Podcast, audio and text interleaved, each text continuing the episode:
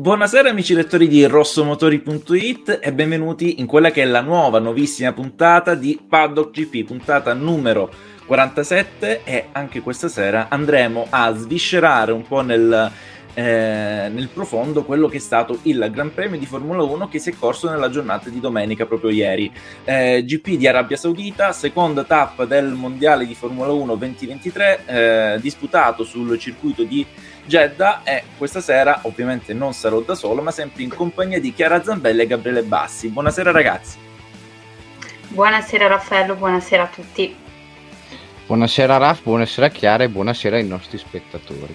Come educato il nostro Gabri, io molto preciso nella sì, sì, sì, fantastico il nostro Gabri Bassi con questa dentro, dentro level racing niente male dentro di me dopo ieri c'è la morte però bisogna rimanere positivi Assolutamente, assolutamente vero, ne parlavamo anche eh, fuori onda col, col, nostro ospite, con la nostra ospite di questa sera, Chiara, che ha te l'onore di introdurla come ogni puntata. Bisogna dire solo una cosa, una piccola premessa, potremmo aprire il club degli Alessandrini, vista anche la puntata del Bahrain.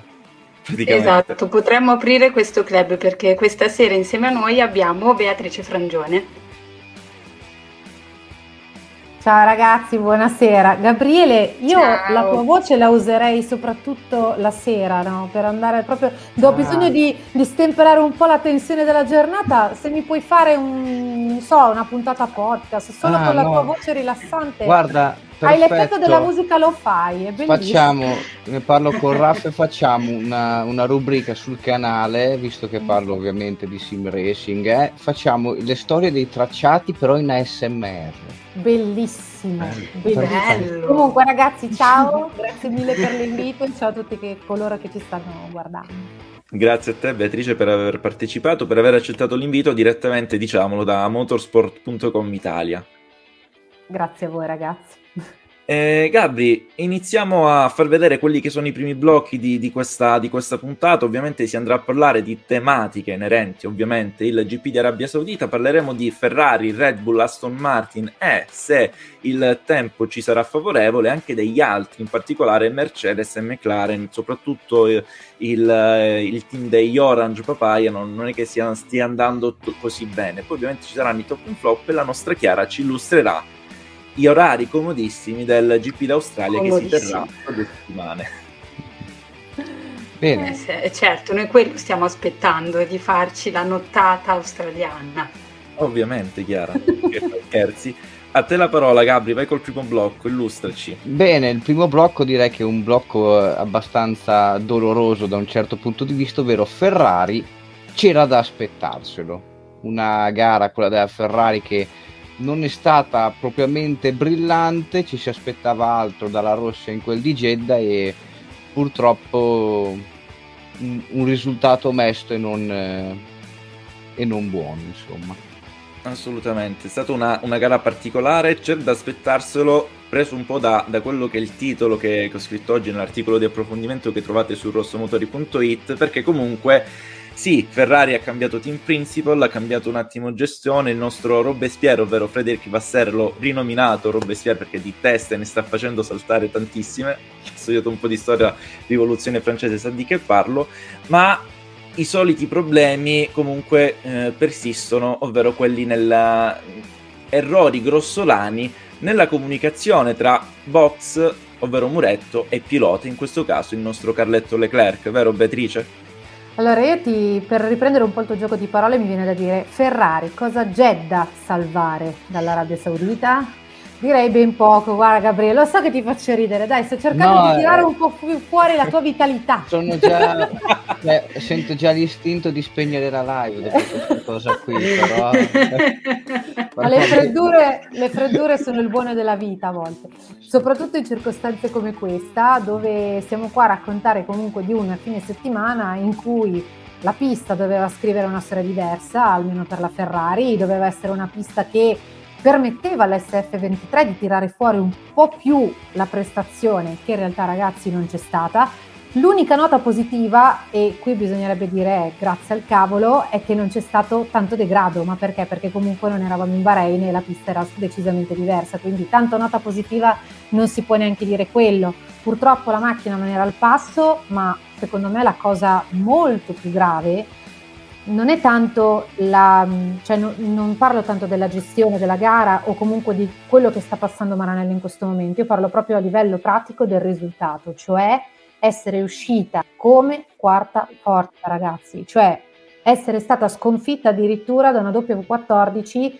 eh, che è una Mercedes che addirittura si dice che debba essere poi rivoluzionata, cambiata a partire da Imola. Quindi è molto preoccupante questo, questo aspetto qui. Essere quarta forza non era sicuramente quello che raccontavamo esattamente un anno fa oggi, ragazzi, perché noi parlavamo un anno fa di una doppietta Ferrari in Bahrain e oggi siamo qui a parlare di una monoposto che invece non è riuscita nemmeno a sfiorare il podio.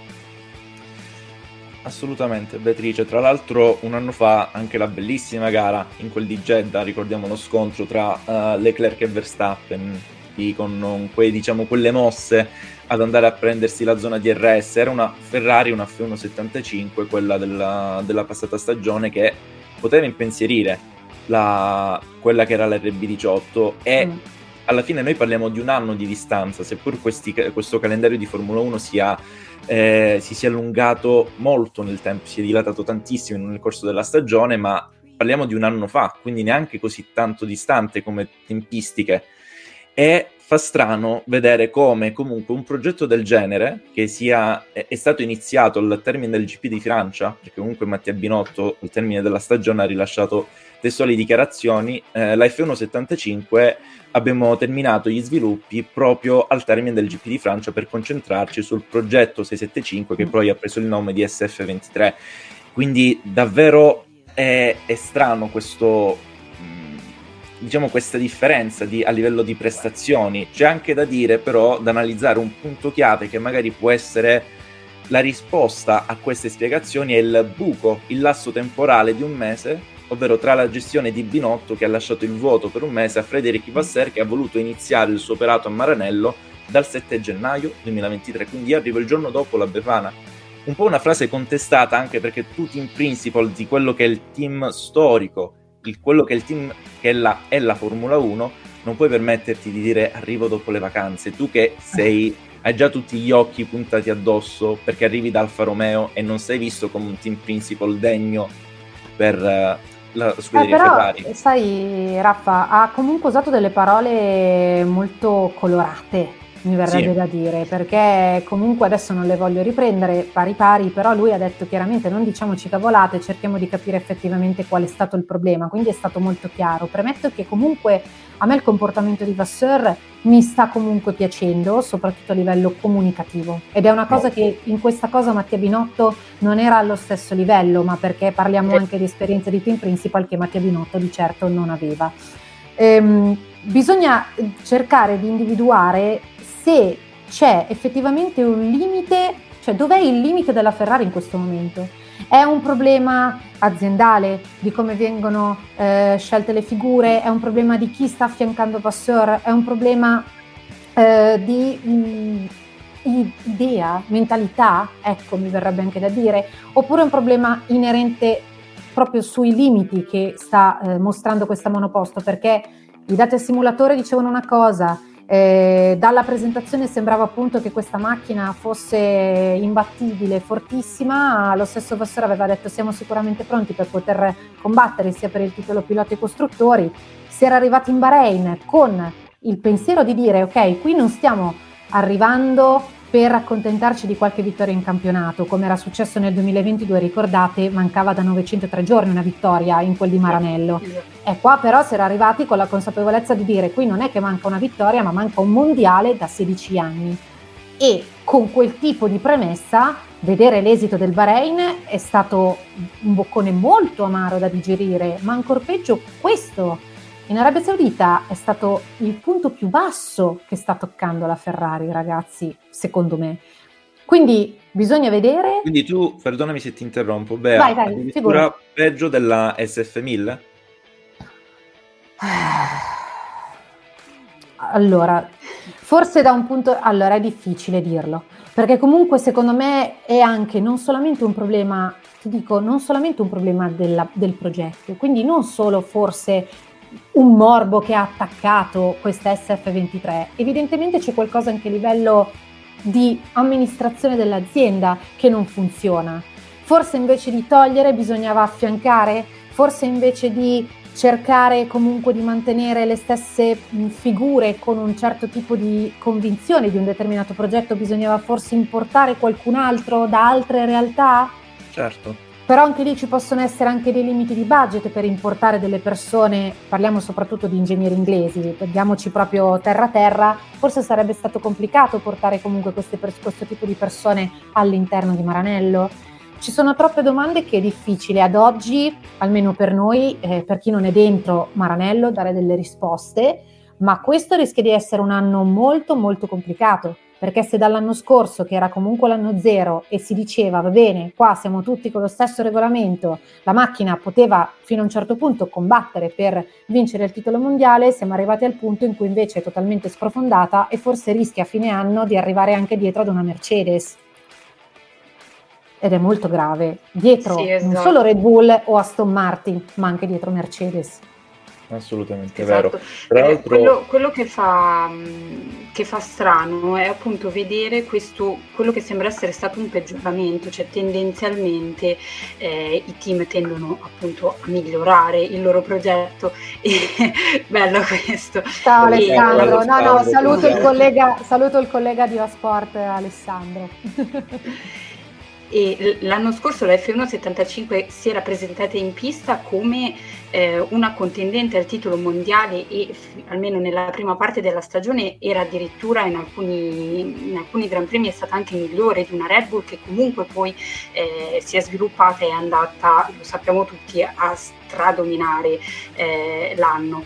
E appunto quello che fa strano è vedere una SF23 che dovrebbe essere un'evoluzione di del buon progetto che, che, l'anno scorso, affidabilità e errori di, eh, di, strategia a parte, ha dimostrato di essere e invece è arrivata non solo in Bahrain ma in Arabia Saudita dove nuovamente le aspettative erano molto molto alte, eh, si è finiti poi al sesto e al settimo posto ma mh, proprio quasi consapevoli di non poter fare di più Vero, e ti aggiungo anche una cosa, adesso giustamente noi siamo qua a parlare di una Ferrari totalmente in crisi, no? ovviamente commentiamo il presente, questo, questi sono i fatti.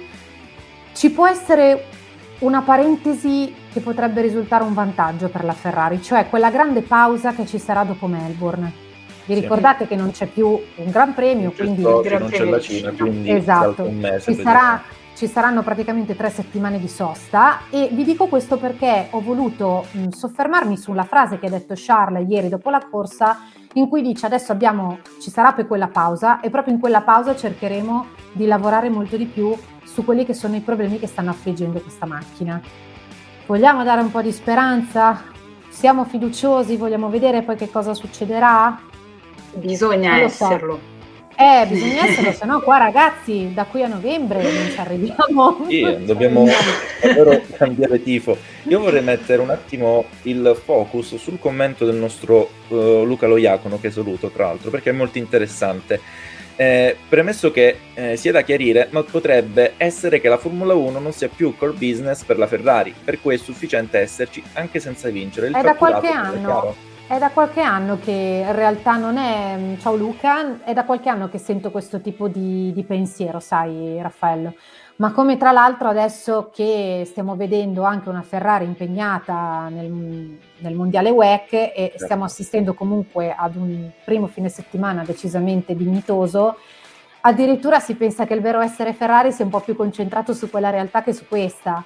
Tra l'altro abbiamo avuto due, due realtà mh, praticamente opposte due È facce vero. della stessa medaglia, una Ferrari vincente e vogliosa di far bene e una Ferrari deludente.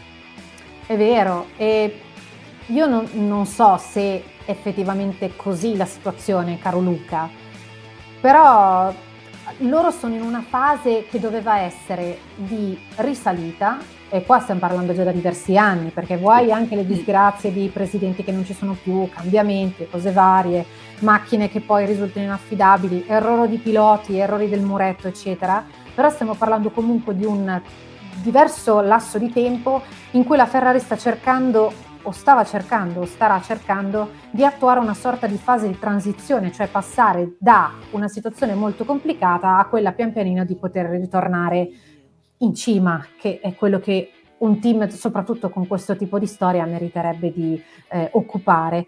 Um, ieri sera, durante la trasmissione con la nota eh, post Gran Premio Race Anatomy su Sky, l'ingegner Mazzola ha fatto un'analisi, ragazzi, molto interessante perché ha um, condiviso lo stesso un pensiero che anch'io stessa ho, cioè che adesso ci vorranno diverse stagioni prima che la Ferrari possa effettivamente arrivare di nuovo a conquistare un titolo mondiale, perché adesso stanno di nuovo cercando di cambiare i pezzi di un puzzle consumato, li stanno esatto. sostituendo. Esatto.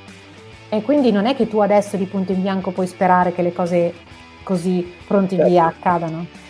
Eh, Aston Martin ci ha messo due anni per creare un mostro, però lì la però situazione è anche un po' diversa. Anni minori rispetto a quello di, di, Ferrari, cioè Aston Martin penso sia la rivelazione di questa stagione, ancora più di Red Bull perché ce l'aspettavamo, ancora mm. più di Mercedes perché comunque non ci aspettavamo una Mercedes così negativa dopo la passata stagione. Di Aston Martin ne parleremo fra poco, ma voglio dar comunque ancora più eh, attenzione a quello che hai detto tu Beatrice, eh, di quella che è stata anche l'analisi del, dell'ingegner Mazzola. Eh, perché è vero, perché se fino all'anno scorso con una squadra fatta da Mattia Binotto, che era comunque affermata, era coalizzata, c'era comunque, se vogliamo definirla tale, una certa sinergia nel, nel, gruppo del Muretto Ferrari, ora con Vasser non solo si è ritrovata alle mani una vettura, una monoposto che non è la sua, e mm. quindi dovrà rifarla e eh per certo. fare una monoposto competitiva non ci metti qualche mese, ci metti una stagione perché devi analizzare i dati e, e quant'altro. Salutiamo Enzo sì. Frangione, papà di... Ciao papà Enzo, anche Chiara lo conosce, sì. ne sa qualcosa anche Chiara. sì. Ma bisogna anche creare un nuovo gruppo di cui Vasser eh, possa fidarsi e non è una cosa semplice da fare perché è proprio quel gruppo che poi va a costruire la vettura vincente. Quindi per questo in molti non volevano via Binotto, non perché pensassero che potesse essere il Salvatore o quella persona in grado di riportare il titolo a Maranello, ma sarebbero stati comunque più avanti nel, nel creare una, una, vettura. Non dimentichiamo che la F175 ci ha fatto sognare per buona parte del, del Gran Premio. Forse mh, mm, del, della che, passata stagione. Sì, sì, forse più che togliere Mattia Binotto, forse bisognava integrare la squadra andando a sostituire mm. e affiancarlo. È questo esatto. che mi esatto. chiedo è un ragionamento che, che, comunque viene spontaneo fare. Ovvio, adesso Vasseur è chiamato a um, rimboccarsi molto bene le maniche perché praticamente, adesso mh, mm, non me ne vogliono i, i, ferraristi, ma credo che quest'anno eh, già tanto se si riesce a, a, salire sul gradino del podio, eh, quindi i tifosi le dovranno rassegnarsi. Le, le premesse non sono le migliori, ci sono stati dei mondiali che poi hanno cambiato molto il loro percorso però qua è molto difficile perché comunque il mondiale, sia costruttori che piloti, sembra aver preso una direzione molto austriaca più che maranelliana. E, o anche di altre squadre ovviamente, quindi bisogna almeno vedere se riuscirà, ma la vedo molto dura onestamente per come sono le cose, cioè bisogna vedere, sono curiosa anche di vedere poi come sarà questa nuova Mercedes, che tipo poi di aggiornamenti verranno portati anche a Barcellona, che di solito quello è un appuntamento dove qualche modifica viene anche portata. Bisogna vedere se ci sarà anche la costanza di Aston Martin, se non è solo un lampo nella notte, anche se, caro Raffa, scusa se ti sto già fregando il capitolo Aston, però Papastrola ha fatto un enorme lavoro, ha concentrato un enorme lavoro in due anni, cosa che solitamente forse uno fa in 5-6 anni. Cioè tutto quello che lui ha fatto, ha investito, ha fatto in modo che comunque il marchio riuscisse a riemergere, perché fino all'anno scorso parlavamo di Aston Martin come un buco nero. Sì. E in realtà è riuscito a creare un grandissimo team, ad investire tanti soldi in figure molto interessanti che hanno ovviamente portato alla creazione di un vero e proprio gioiellino. Sì, se, se, posso aggiungere una cosa, l'ha fatto riemergere anche dal punto di vista delle vendite di autostradali. Cioè bravo, bravo, sta avendo bravo. un grande successo ultimamente. Diciamo bravo. che sta facendo bene quello che dovrebbe fare Ferrari, tralasciando il mondo eh. automotive, perché Ferrari è riuscita a far piacere anche il puro sangue, che era il SUV così tanto criticato, che però esteticamente è una, è una opera d'arte a quattro ruote classica della della, della, della Ferrari, eh, ma ha investito molto nella, nell'immagine, nel brand di Aston Martin, come affiancando a, um, al figliolo uh, Lance Stroll due eh, mostri della Formula 1 quali Sebastian Vettel quattro volte ridato e lo sciamano d'Oviedo Fernando Alonso due volte ridato che comunque a livello di immagine, a livello di brand reputation fanno tanto per Aston Martin. Per portarla a un certo punto ovviamente non è solo immagine ma anche esperienza, perché parliamo di un sei titoli mondiali totali che vanno a eh, sviluppare una monoposto. Quindi anche questa è stata la, la grande intelligenza di Papastrol che è riuscito a far ciò sia presentando comunque un progetto eh, convincente sia a Vettel che a, a, ad Alonso, ma soprattutto portando questo non dimentichiamo, sono piloti che dalla poltrona non si Beh, schiodano, certo. quindi vale davvero la pena. Ovviamente. Però direi che fino adesso... No, no, no, Chiara, vai, vai, non ti volevo interrompere. No, detto, direi che fino adesso cioè, i risultati si sono, si sono, visti, poi appunto bisognerà capire come, come continuerà e se fino alla fine dell'anno manterrà eh, questa costanza forte anche del fatto, ne abbiamo parlato anche nelle scorse puntate, che Aston Martin l'anno scorso, essendo arrivata particolarmente indietro, avrà anche più ore a disposizione per lo sviluppo, che è una carta importante per un team che ha deciso di rivoluzionarsi completamente quest'anno e comunque di poi confermarsi almeno per questi primi due, due appuntamenti come la sorpresa, perché prima dell'avvio del mondiale immagino che nessuno si aspettasse di vedere una Aston Martin ah, così competitiva, anche perché poi sappiamo tutti che Fernando Alonso nelle sue scelte di team negli ultimi anni, anzi negli ultimi anni, dopo i due titoli mondiali, eh, non ne ha azzeccata mezza. ecco.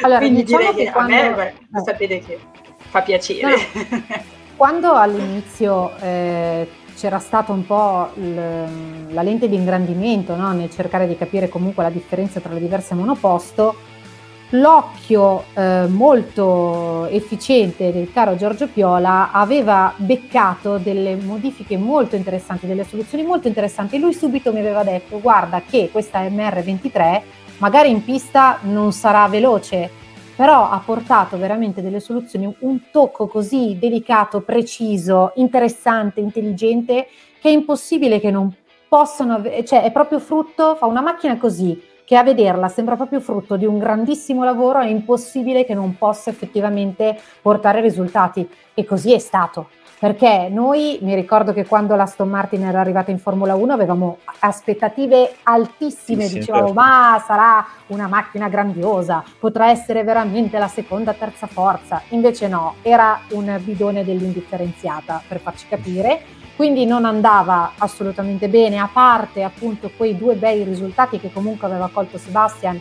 se non fosse stato anche per la squalifica in Ungheria, certo. anche lì eh, avrebbe ottenuto sì. un, un, buonissimo piazzamento, però mh, quello che stiamo vedendo quest'anno è sia un buonissimo lavoro sulla macchina, sia anche un'ottima scelta da parte di Fernando. Forse si può dire che in vent'anni di carriera sia stata veramente la scelta giusta, presa al momento giusto e io personalmente sono molto contenta di vedere questo giovanotto 42enne calpestare il gradino del podio con una grinta, un'energia ragazza anche in partenza, nonostante quel piccolo problemino nella casella dove si Poi era parliamo di millimetri, voglio dire. Parliamo di millimetri, ma lì come fanno? Sono talmente bassi, come fanno a vedere dov'è la riga? Ma ha fatto una partenza straordinaria ed ero sarei stata anche felice di vederlo, di vederlo tornare alla vittoria, un po' per quello che è anche un po' una sorta di rivalsa nei confronti di una carriera che spesso anche un pochino per colpa sua ha preso sempre delle strade un po', un po buie.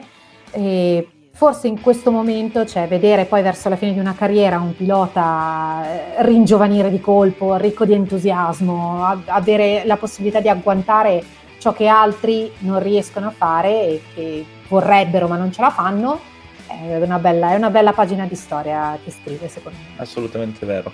Eh, Beatrice, io vorrei porti una domanda del nostro Alessio, sempre tema Aston Martin, Gabri, uh-huh. se mhm. ce la mandi.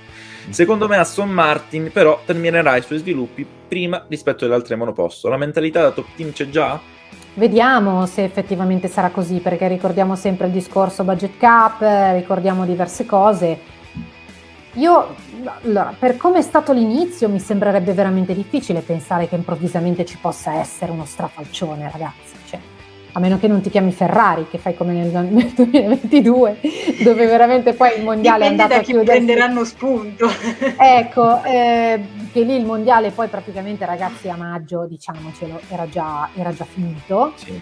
Mi sembra difficile. Poi, oh Alessio, io non ho la sfera di cristallo, ancora questo potere non ce l'ho, però... Eh, secondo me, come ho detto all'inizio, non sarà un lampo nella notte, eh, rimarrà comunque una lucina ben accesa e fastidiosa, soprattutto per Ferrari. Assolutamente, da notare comunque, poi lascio la parola a Gabriele, eh, quello che è stato la performance di Stroll in Bahrain, perché ricordiamo, arrivato da quel brutto infortunio ai polsi, fare quell'ottima posizione sia in gara, sesta posizione se non sbaglio, ma comunque durante tutto il weekend è andato bene, nonostante quel problema e sappiamo le forze G a cui sono abituato, abituati quei certo. piloti, quindi già ah, quello ma... può capire il potenziale della vettura. E poi penso che, scusate, poi do la parola giustamente a Gabriele, penso che il sorpasso di Stroll su Sainz sia stato il vero capolavoro del, del Gran Premio. Cioè, quello veramente chapeau. chapeau. Ammetto che quando l'ho visto... Raffaello ha fatto tanto male. Eh. Io ammetto, ammetto che quando l'ho visto ho detto, mi sa che oggi va malissimo.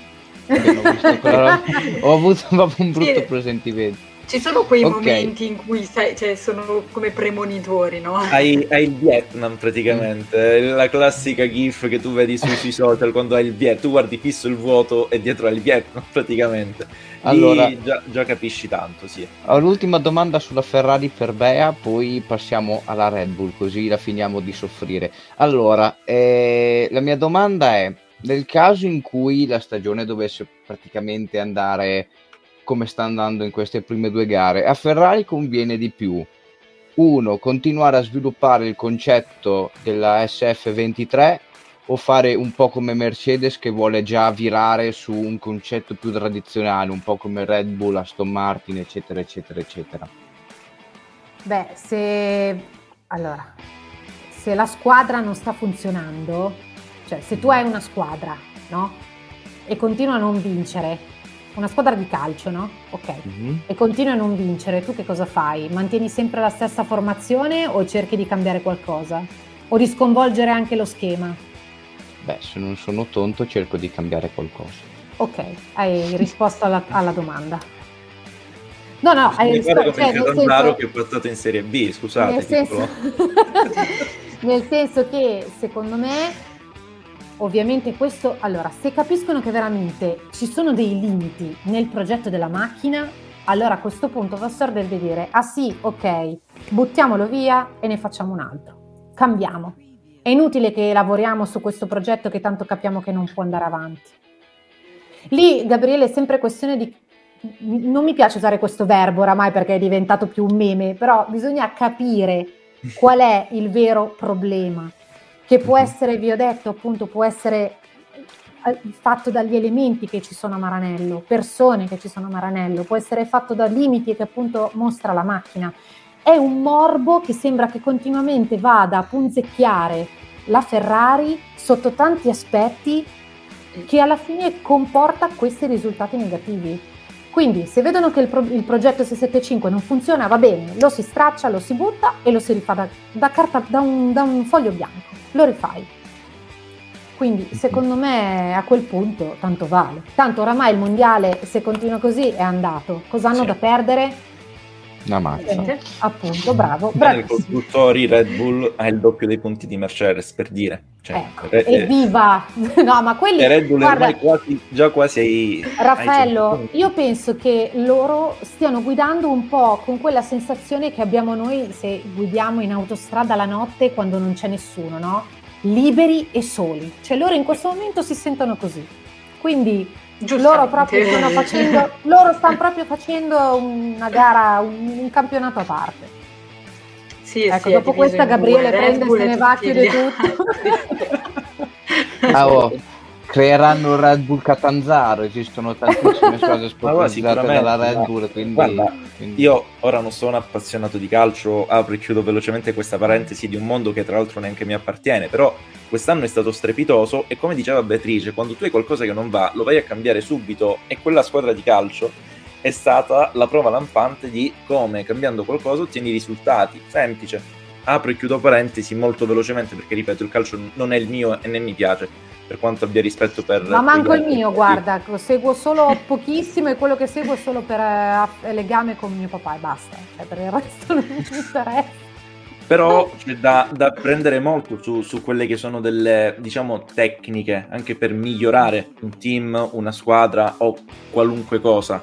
Eh, c'è da dire, facciamo questa piccola perché è, è tanto discusso il WEC, eh, ricordiamo doppio weekend di gara, Formula 1 WEC, eh, mille mie di Sebring e GP di Arabia Saudita. Il commento sì, eh, il WEC è rimasto l'unico sport automobilistico vero, diciamo, diciamo franco perché là c'è il BOP, il Balance of Performance, che anche lì si creano dei casini, quindi unico sport vero, ti dico ni, ti dico ni e ti faccio piccola parentesi, Porsche Ferrari, che per avvantaggiare Porsche ne hanno fatte di perdonatemi il termine, delle cagate per avvantaggiare il, il team di Stoccard. Quindi sport vero, ni. Permettimi eh, solo Raffaello di salutare Franco che è il presidente del, della scuderia Ferrari Club di Alessandria, sì, Giuliani, uh, sì. veramente grandissimo. Ciao. Ma lui, lui, ci segue sempre, tra l'altro. lo so, lo so, sì. lo so. In radio, ogni sabato mattina dalle 8 alle 9 su Radio Chuck, quando facciamo Paddock CP. Poi è una persona fantastica. No, è troppo, troppo bravo, troppo bravo. Il club degli Alessandrini lo potremmo aprire tra, tra Beatrice, tra Vandone, tra il nostro Franco, se ci siamo. Chiediamo la cittadinanza. Ehm, Paddock Alessandria, nuova... Paddock GP Alessandria, ci sta. Okay. Eh, Riccardo che ci dice, Ferrari punta al WEC perché Elkan è stato illuminato sulla via di Le Mans, me lo evidenzi il commento Gabri, ok. Scusa. Eh, e le auto di produzione sono più vicine alle auto da corsa, a parte l'Hypercar. Forse il lungo di giugno in, in F1 l'ha raffreddato. Qua c'è anche da porre il, la lente di ingrandimento su questi su questo presidente assente. Sono eh, spariti Riccardo. tutti, sono spariti tutti. Non si sa nulla. Silenzio perché... Silenzio stampo. Forse mi viene da pensare che effettivamente non è andato alla presentazione della macchina perché magari aveva già capito qualcosa. Sì, cioè, non, proprio ah, veramente può darsi, no, battuta, effettivamente battuta, potrebbe eh, essere però ragazzi una cioè, buona spiegazione lui già sapeva sono, sono spariti tutti e attenzione non è mai un bel segno no perché comunque anche Matteo Binotto era stato lasciato solo, eh? Sì. Mm-hmm. Attenzione, Vasseur non deve rimanere da solo, ma soprattutto tutto questo silenzio è facile mantenerlo quando le cose vanno male. Non va bene. No, eh, anche a livello psicologico ed emotivo non fa bene al team, soprattutto a un nuovo team principal che è lasciato in balia è come se tu arrivi in una nuova città e sai di avere persone su cui contare, ma quelle persone non si fanno vive per mesi, mesi e mesi, ti lasciano in Maria delle Onde e Sarri in Ferrari. eh... Papà, basta!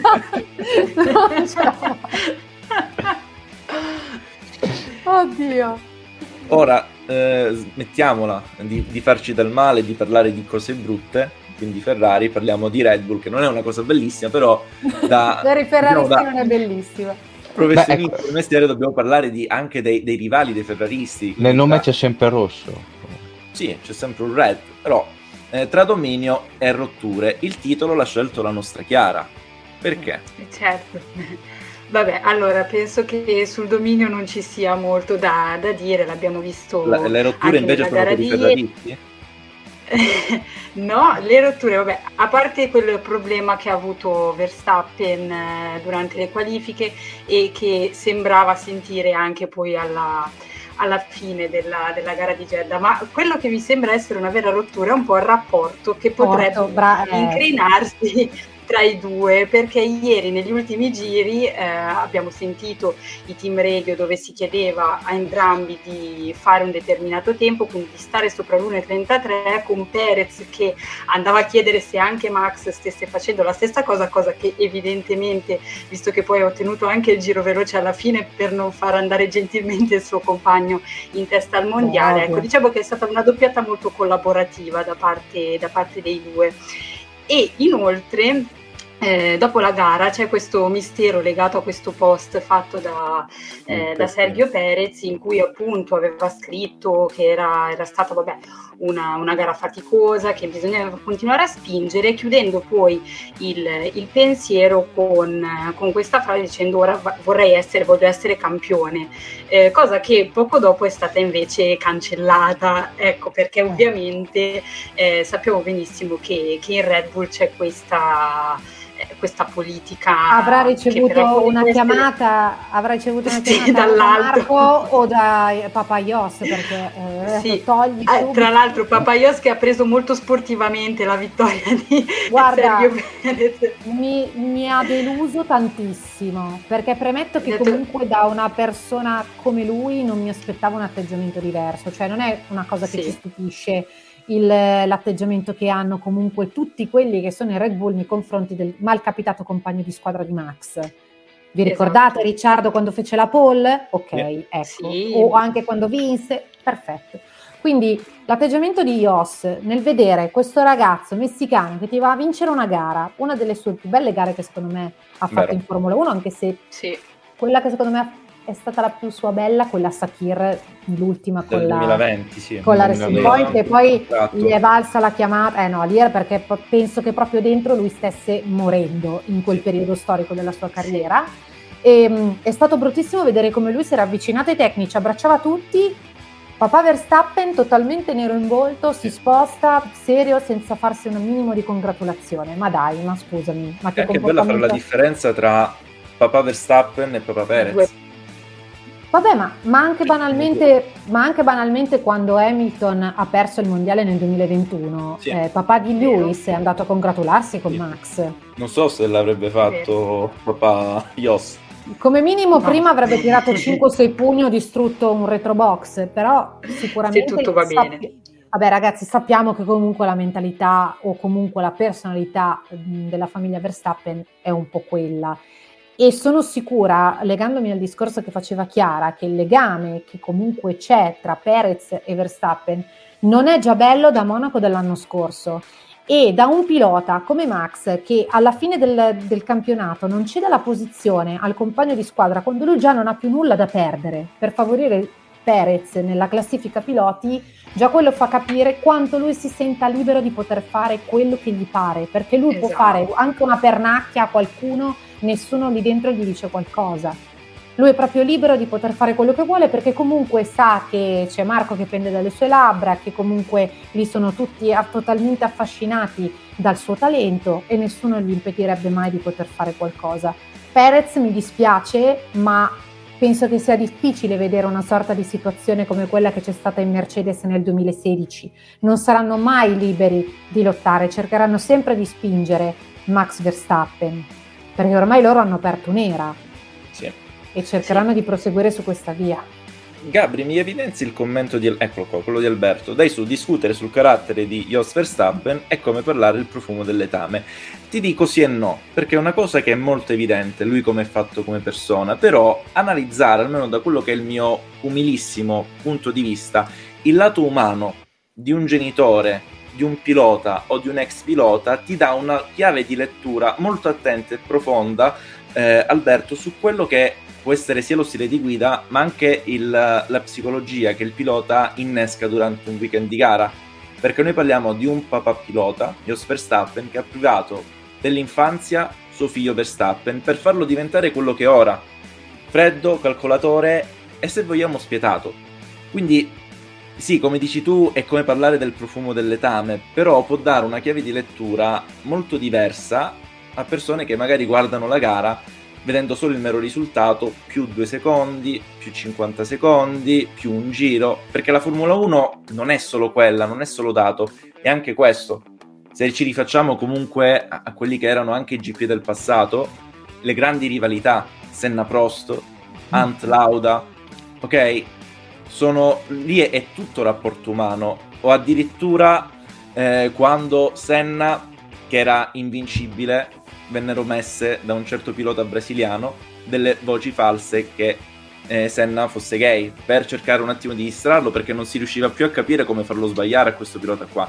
Quindi la Formula 1 è sì dati, ma anche tanto rapporto umano nel vedere come ragionano queste persone. Piccola eh, parentesi che era giusta fare, perché io comunque quando guardo una gara vado a vedere anche questi piccoli contorni che secondo me possono anche fare la differenza in chiave di lettura. Beh, c'è da dire anche che comunque Max, rispetto a tutti gli altri piloti di cui ho studiato qualcosa, che comunque ho visto anche correre, ha un carattere che sembra molto freddo, sembra veramente un robot, l'abbiamo detto tante sì. volte, no? sì. anche in questi canali. Quindi ehm, non so neanche quanto sia un bene, cioè per carità lui ha raggiunto il suo obiettivo, ma anche l'obiettivo di suo padre però non so poi alla lunga se effettivamente quanto di questo Max, cioè se è veramente la sua natura questa, quindi se era già comunque predisposto ad essere questo tipo di, di, di prodotto, no? mi viene da dire, passatemi il termine, o se magari sulla lunga distanza ci sarà un cambiamento. Sicuramente, secondo me, e poi mi taccio, giuro, questa grande attenzione che c'è nei confronti di Red Bull per la sua supremazia e questa era che ha ufficialmente aperto da dominatrice potrebbe portare a togliere tutto quell'avvicinamento che c'era stato ragazzi a partire dal 2020 nel, nei confronti della Formula 1. Tutti questi giovani ragazzi, io penso che effettivamente tifosi di Max ci siano per lo più nei Paesi Bassi, non penso che ci siano tanti tifosi Red Bull a parte l'epoca di Sebastian Vettel che era un altro tipo di pilota, un altro tipo di persona mm, ci siano veramente così tanti tifosi e appassionati. Per quanto se paragoniamo l'era, per esempio, Mercedes, va bene, è stato anche lì un decennio molto noioso, ma ragazzi, Lewis Hamilton è o lo ami o lo odi ed è un personaggio che mancherà tantissimo nel momento in cui deciderà di ritirarsi, tantissimo. Penso che Verstappen nel momento in cui dovesse decidere di ritirarsi c'è o non c'è, potrebbe a meno di un cambiamento, è vero. Sì. Sì, a meno che non cambia completamente eh, e diventa la persona più buona, affascinante, carismatica e saggia dell'universo, senza sì. essere sempre pungente, però la vedo difficile. A chi mancherà poi? Assolutamente, no, ciò che dici tu è giusto, tra l'altro ci ricolleghiamo anche qui al rapporto umano dei piloti che hanno mentre interagiscono. Strano, io non ho mai visto un Max Verstappen interagire con i ragazzini. Lewis Hamilton ci sono tante inquadrature della, del 7 volte ridato, interagire, scherzare, ridere con dei piccoli tifosi. Al di là della casacca che portano, poi sia una t-shirt Ferrari, Red Bull, Mercedes, sì, lui ci sì. gioca. E non lo fa perché è davanti alle telecamere, perché ci sono alcune inquadrature in cui devono zoomare tanto, lui non sa di essere inquadrato. E questo la dice lunga, e come diceva Beatrice, è un personaggio che mancherà perché anima le folle, le, le smuove. Verstappen smuove l'Olanda, non smuove il mondo. Bravo. Lewis Hamilton fa quello ed è diverso, un po' come il Valentino Rossi della, della Formula 1. Cioè, Valentino Rossi, eh, tutto il fandom che aveva, e non, non, parliamo di Tavuglia, parliamo del mondo, ora nel, G, eh, nel GT World Challenge Europe. Per dire.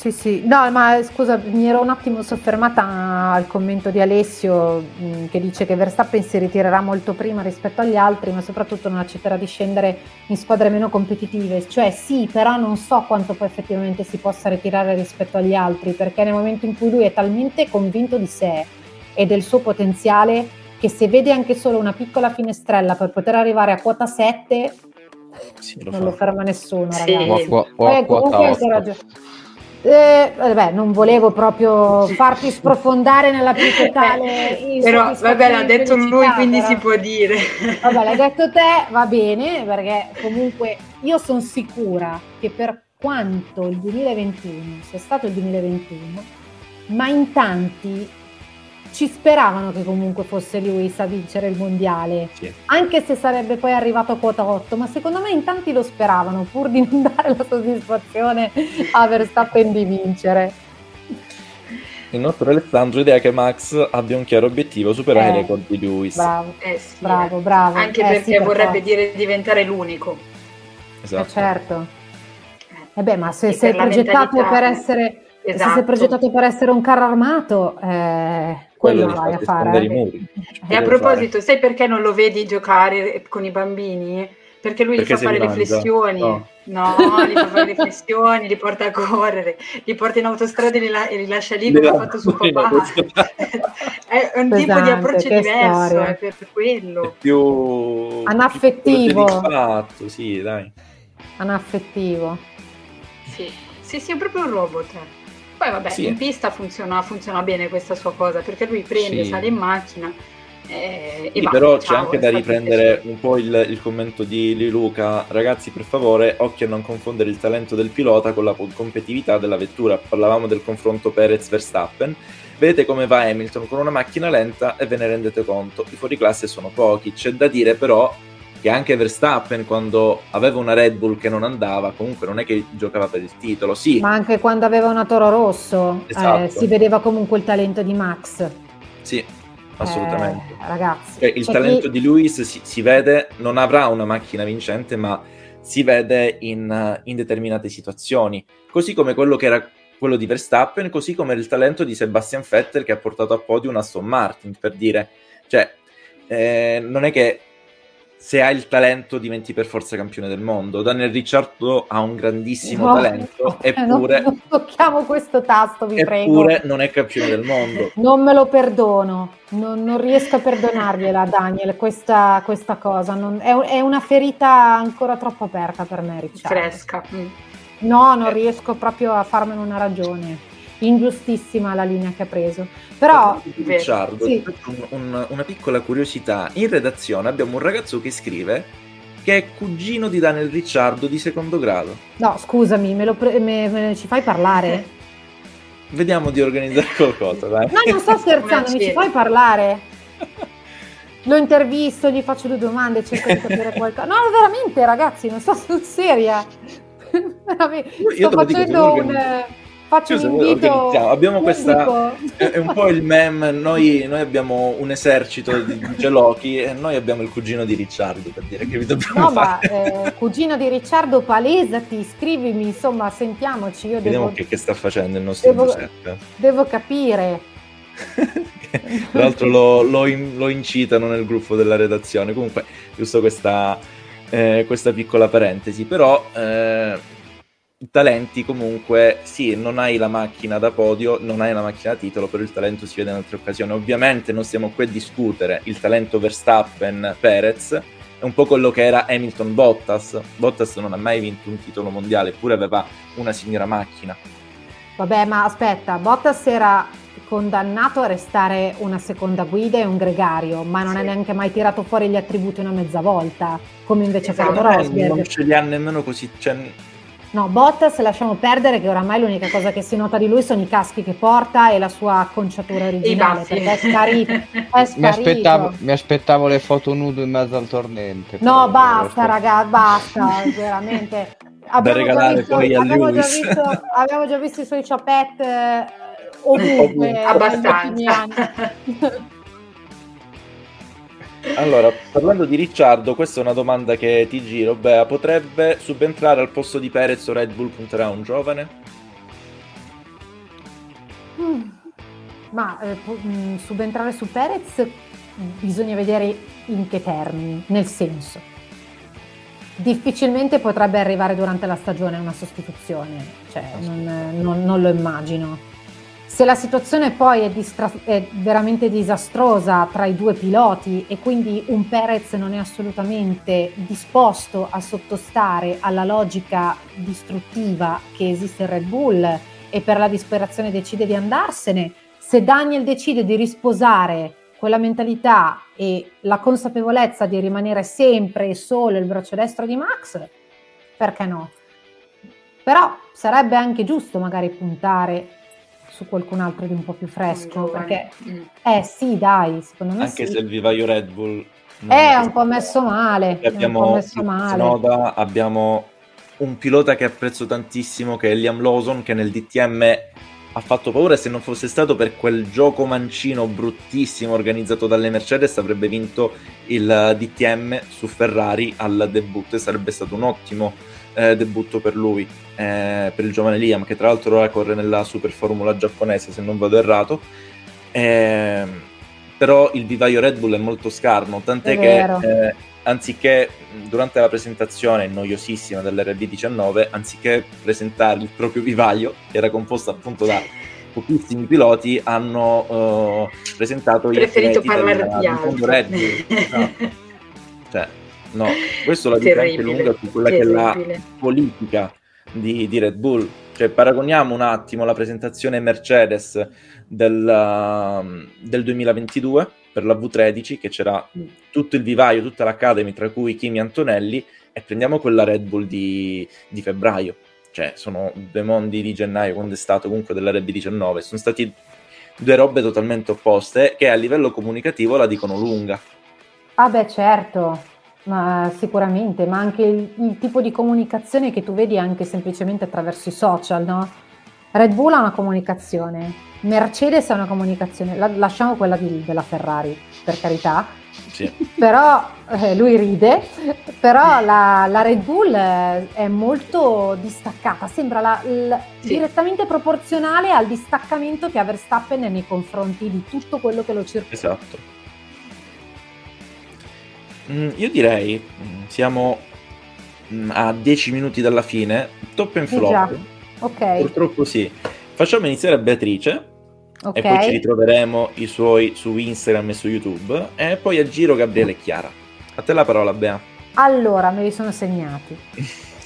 Eh, parto dai flop Bottas perché come appunto sta sparendo e secondo me difficilmente si potrebbe rivedere lui il prossimo anno. Se in Alfa si stufano di lui potrebbe arrivare qualcun altro e comunque il cinesino eh, gli sta dando, gli sta dando filo da torcere, bravissimo. Sì. Poi assolutamente flop McLaren per quanto avessero detto che questa sarebbe stata sicuramente una, una, stagione difficile, però a me vedere Lando Norris e Oscar Piastri così in difficoltà, non riuscire ad esprimere il proprio talento mi fa male il cuore e consiglio a Piastri di rivalutare la posizione, magari lo può scrivere su LinkedIn, di rivalutare la posizione del suo manager, quindi caro Webber ciaone. E poi ultimo flop, Jos Verstappen per il comportamento antisportivo che non mi è assolutamente piaciuto, totale specchio secondo me della mentalità Red Bull. Per quanto riguarda i top, Aston Martin non solo per Fernando Alonso, non solo per Stroll, ma anche per quella capacità così veloce di andare a trovare sette episodi precedenti che le hanno permesso di potersi andare a riconquistare il podio in Arabia Saudita la FIA dovrebbe prendere esempio e cercare di istruirsi un po' di più per imparare a fare delle scelte non solo corrette, ma soprattutto magari in tempi un po' più ristretti, così tutti ringrazieremmo Sarebbe gentilissimo. prima. Ok. Top ci metto Perez perché nonostante la pressione del compagno di squadra è comunque riuscito a conquistare la sua gara. Mi è spiaciuto vederlo comunque anche un po' col muso sul podio, mm, anche quando c'era il suo inno comunque si vedeva che non era totalmente libero come per esempio lo era stato a Monaco. E poi, ultimo, eh, ultimo top, metto Russell, non tanto perché era riuscito a salire sul podio, ma per la sua umanità. Quando lui ha dichiarato che quel podio in realtà doveva essere di Fernando. Lì mi è piaciuto tanto, ancora una volta si vede quanto questo ragazzo sia veramente un lord. Cioè, nulla sì, da molto dire. gentleman, molto principino. Re Giorgio. Re Giorgio. Ah, sui social lo, lo, chiamano così, Re Giorgio. E lo chiamiamo pure noi così. Gabri, i tuoi di top and flop. Allora, i miei top sono eh, Perez, Alonso e Russell. I flop, eh, la McLaren e vabbè, di Ferrari come sparare sulla crociera. Eh, infatti, è troppo qua. scontato. e dicevo qua. Chiara, i tuoi? Allora, io sulla Croce Rossa ci sparo, quindi tra i flop ci metto la, la Ferrari perché appunto eh, mi dispiace Gabri, però è proprio questo altalenarsi di aspettative altissime, vedrete che in Arabia Saudita andremo meglio. E poi forse si è fatto addirittura peggio, delle, eh, sicuramente peggio dell'anno scorso, visto che l'anno scorso Leclerc ci si giocava la vittoria con Verstappen in Arabia Saudita, ma proprio anche peggio di quello che ci si aspettava all'interno e le facce dei, del team e dei piloti oltre le, le parole colorite di cui, di cui, abbiamo parlato prima, la dicono lunga. Eh, per le stesse ragioni che ha detto prima, prima, Beatrice, ci metto la McLaren tra i flop. Questo inizio di, di mondiale è totalmente fuori linea e fu- lontano dal, dagli obiettivi e dalla direzione che un team con due giovani talenti come, come Piastri e Norris dovrebbe, dovrebbe avere e poi assolutamente la, la, federazione. Credo sia inaccettabile da parte loro innanzitutto eh, prendere delle decisioni che a me in particolare non piacciono dopo la fine della gara, decisioni che vanno eh, a influenzare proprio il, il, risultato e che magari date sul momento eh, possono anche essere eh, limitate dai, dai piloti in questione perché è una cosa che si può fare.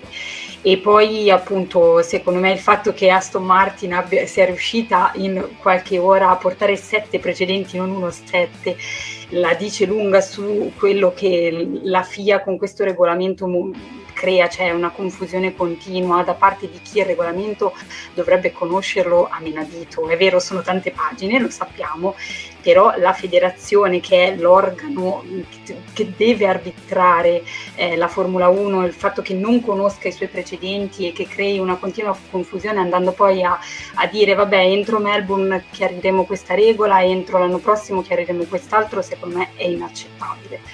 E mm, invece tra i top, vabbè, la Red Bull assolutamente, Perez ha fatto una gara bellissima, Verstappen è vero, aiutato anche dalla, dall'ingresso della safety car, comunque dal quindicesimo al secondo posto, praticamente come, come bere un bicchiere d'acqua, ecco, diciamo così. Eh, ci metto Fernando Alonso, lo sapete tutti, è anni che non posso mettere Fernando Alonso tra i top e quindi adesso ce, ce lo devo assolutamente mettere, è un, un leone, è bellissimo vedere la sua grinta e la forza che può avere un pilota che si vede che ama questo sport e che aveva proprio bisogno eh, di trovarsi finalmente nel posto giusto al momento giusto. E poi un po' di incoraggiamento, mi è piaciuto molto Oscar Piastri questo weekend, sia durante le qualifiche, è riuscito ad entrare in Q3, che anche durante in gara, dai, quella piccola lotta con, con Norris, quasi un po' un contentino per questa McLaren che al momento non è sicuramente la scelta migliore. McLaren che è un po' da Formula Williams, per così dire. Ok, eh, se posso dire i miei, vi dico velocemente. No, non eh, puoi. Invece di. ehm, tra i flop, inizio tra i flop, vi metto Aston Martin, lo, non la MR23 ma la Vantage perché è talmente bella e, non, e, leggete tra le righe, non si può usare come scusa una safety car inesistente per farla vedere a, a chiunque, ok? Quindi quella è, è, il primo flop. Poi il verde colore dell'Arabia Saudita, complotto. Aramco poi, tante cose. complotto, complotto. Comunque. Eh, vi metto la, la, FIA perché ha gestito malamente, certo. perché non puoi mandare una sanzione dopo 35 giri, dopo il podio, perché tu devi dare anche il tempo. È giusto dare la penalità se ritieni una scorrettezza, per così dire, ma devi darla nei tempi opportuni per far sì che il team e il pilota possano elaborare una nuova strategia per recuperare quello svantaggio che tu vuoi dare, perché dare la penalità a fine, a fine gara è molto mm. semplice. E poi metto Lando Norris, secondo me è un pilota molto sopravvalutato ed è un pilota che non può essere frontman della McLaren. E Oscar Piastri, esatto, con Jumpitech mi trovo d'accordo, eh, secondo me deve stare attento a Oscar Piastri. Poi di questo ne riparliamo fra qualche GP, magari dopo, dopo la pausa estiva. Tra i top sicuramente vi metto Perez perché mi è piaciuto non solo in gara ma nel weekend di gara, nel complesso è stato molto abile più rispetto a Max Verstappen che si arrivava da dei dolori, dai crampetti al pancino, quindi non si sa se magari è stato questo. Eh, poi vi metto sicuramente Fernando Alonso perché l'abbiamo detto e ribadito, eh, però anche la, la, sfiga di dire le cose per ultimo, che magari possono risultare ridondanti, però e sembra un, un, ragazzino alle prime armi, con la voglia e la passione con cui eh, scende in pista, non solo in Formula 1, ma io amo il motorsport, l'ho seguito in tutte le categorie a cui ho partecipato. La stessa voglia che ha messo nella Formula 1 l'ha messo nella IndyCar, nella Dakar e, nella, eh, e nel WEC. Quindi davvero uh, chapeau per, uh, per Fernando Alonso. ultimo top io lo metto a Lewis Hamilton, perché comunque scelta particolare di partire con un treno di gomme duro, l'unico sulla griglia a partire dalla piazzola con quel treno di gomme, su una, è, è riuscita a far bene su una vettura che va male ed è comunque riuscita a stare dietro al compagno di squadra su cui era stata fatta la strategia di gara, perché ricordiamo GP Arabia Saudita la strategia era impostata per comunque arrivare il più avanti possibile, era stata impostata su George Russell e non su Lewis Hamilton. E secondo me questo, che è comunque una cosa che vediamo dall'anno scorso, più, il, più Angela Callen che decide di andare via, sono un po' dei campanellini d'allarme su quello che, eh, eh, eh, che ancora non è stato firmato. e qui la chiudo. Vi ho, vi ho dato un po' di chiavi di lettura e di, eh, dato modo eh, di leggere tra le righe. Eh, però ora purtroppo dobbiamo parlare di, eh, degli orari comodi che a me faranno tanto piacere, Chiara, vero?